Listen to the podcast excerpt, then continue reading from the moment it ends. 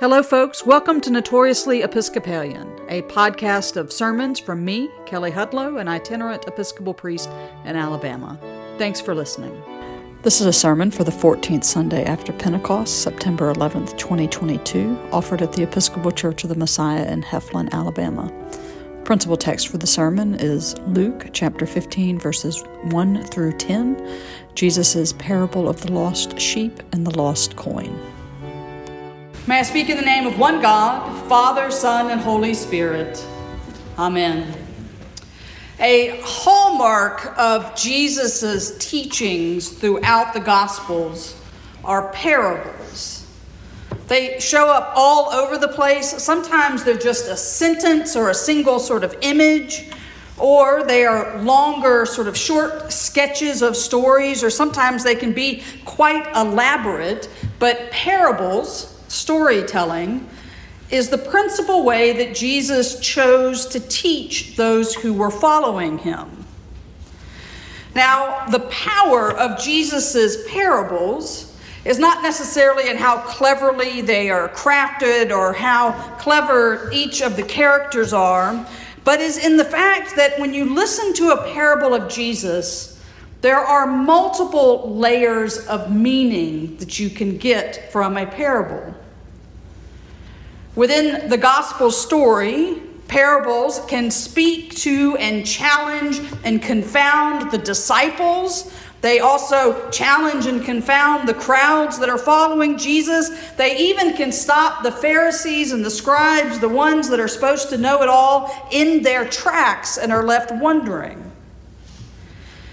Because so many parables survive into the Gospels, it's clear that in the early church, when we first began gathering to remember and recount the life of Jesus and his teachings, these parables were so important that we wrote them down and have held on to them so carefully because we know that there is something about these parables and their connection to Jesus that matters.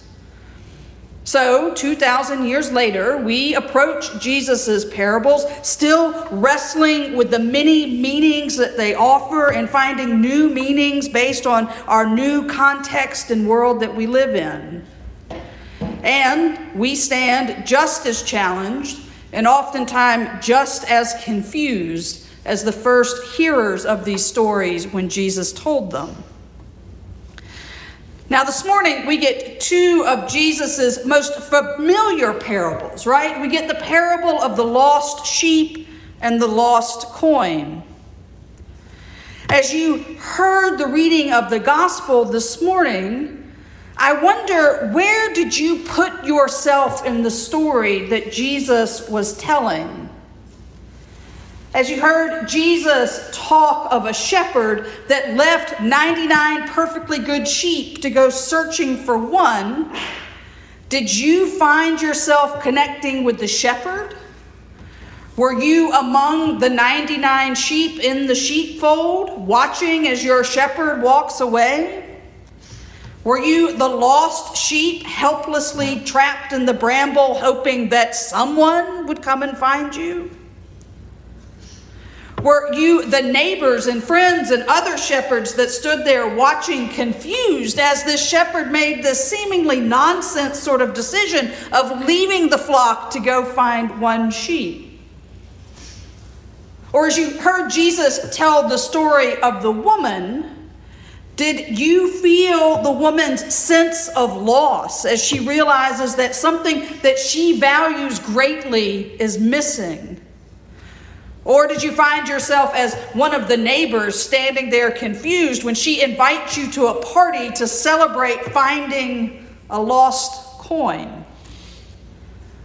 Where you find yourself in each of these parables most likely affects the meaning that you get from them.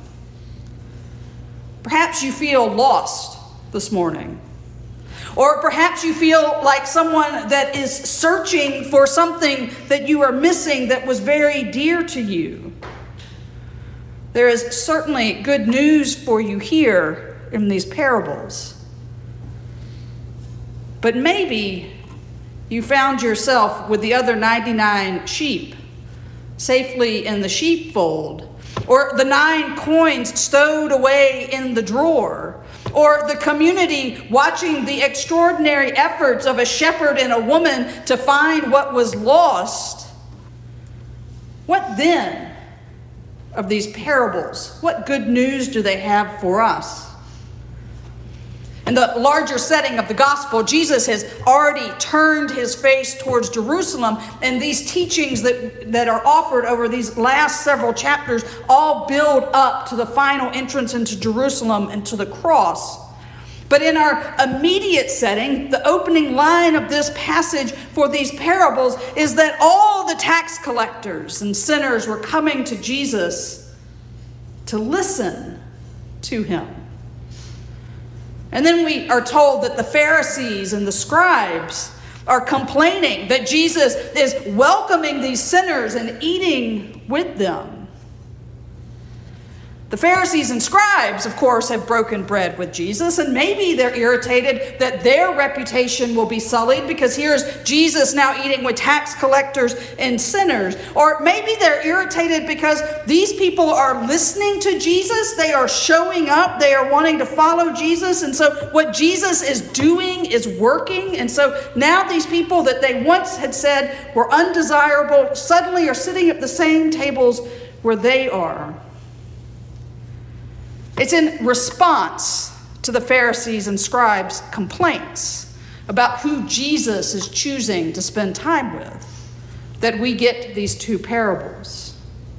Which makes me think that there is not just good news for the lost or the searching, but there is good news for the found, for those that are already righteous, for those that are already following the path, for those that are already sitting in church on Sunday morning. These are parables not just for the lost or the searching, but they're also parables for preaching to the choir, so to speak. He's talking to the 99 safely in the sheepfold as much as he is talking to the one that is lost. And while maybe it makes us uncomfortable, or maybe we don't think about the fact that we come to church on Sunday mornings would make us closer to the Pharisees and the scribes than it would the tax collectors and the sinners, and we don't want to be in that part of the story because we have cast them as the bad guys, but here we are, here we are, the faithful and the practicing and the devout here on Sunday morning, and there is good news for us too. When we stand here, as Pharisee, scribe, remember the scribes were lawyers. As Pharisees, scribes, as 99 sheep in the sheepfold, as silver coins tucked away safely in the box, we stand here and we get to bear witness to the awesome and abundant grace of God that recklessly goes out and searches and finds the lost. It's God that seeks. It is God that finds. It is God that saves. And it's God that brings home to us. And so we are maybe the community around the shepherd and the woman, standing there perhaps confused at God's lavish love, but we are not tasked with determining the worth of the sheep or the coin that is found. We're not tasked with approval or determining what the conditions of membership should be. Jesus makes it clear that what we are tasked with doing is simply rejoicing at what God has done. Our part of this story is to take part in the heavenly celebration of angels singing, of God's own heart rejoicing at one sinner being found and being saved, of being returned to what was rightfully theirs. So, as the church, as the body of Christ, this morning, the good news that these parables offer us is that we are called to a ministry of joy filled celebration as we bear witness to God's abundant love. That was the challenge to the Pharisees and the scribes.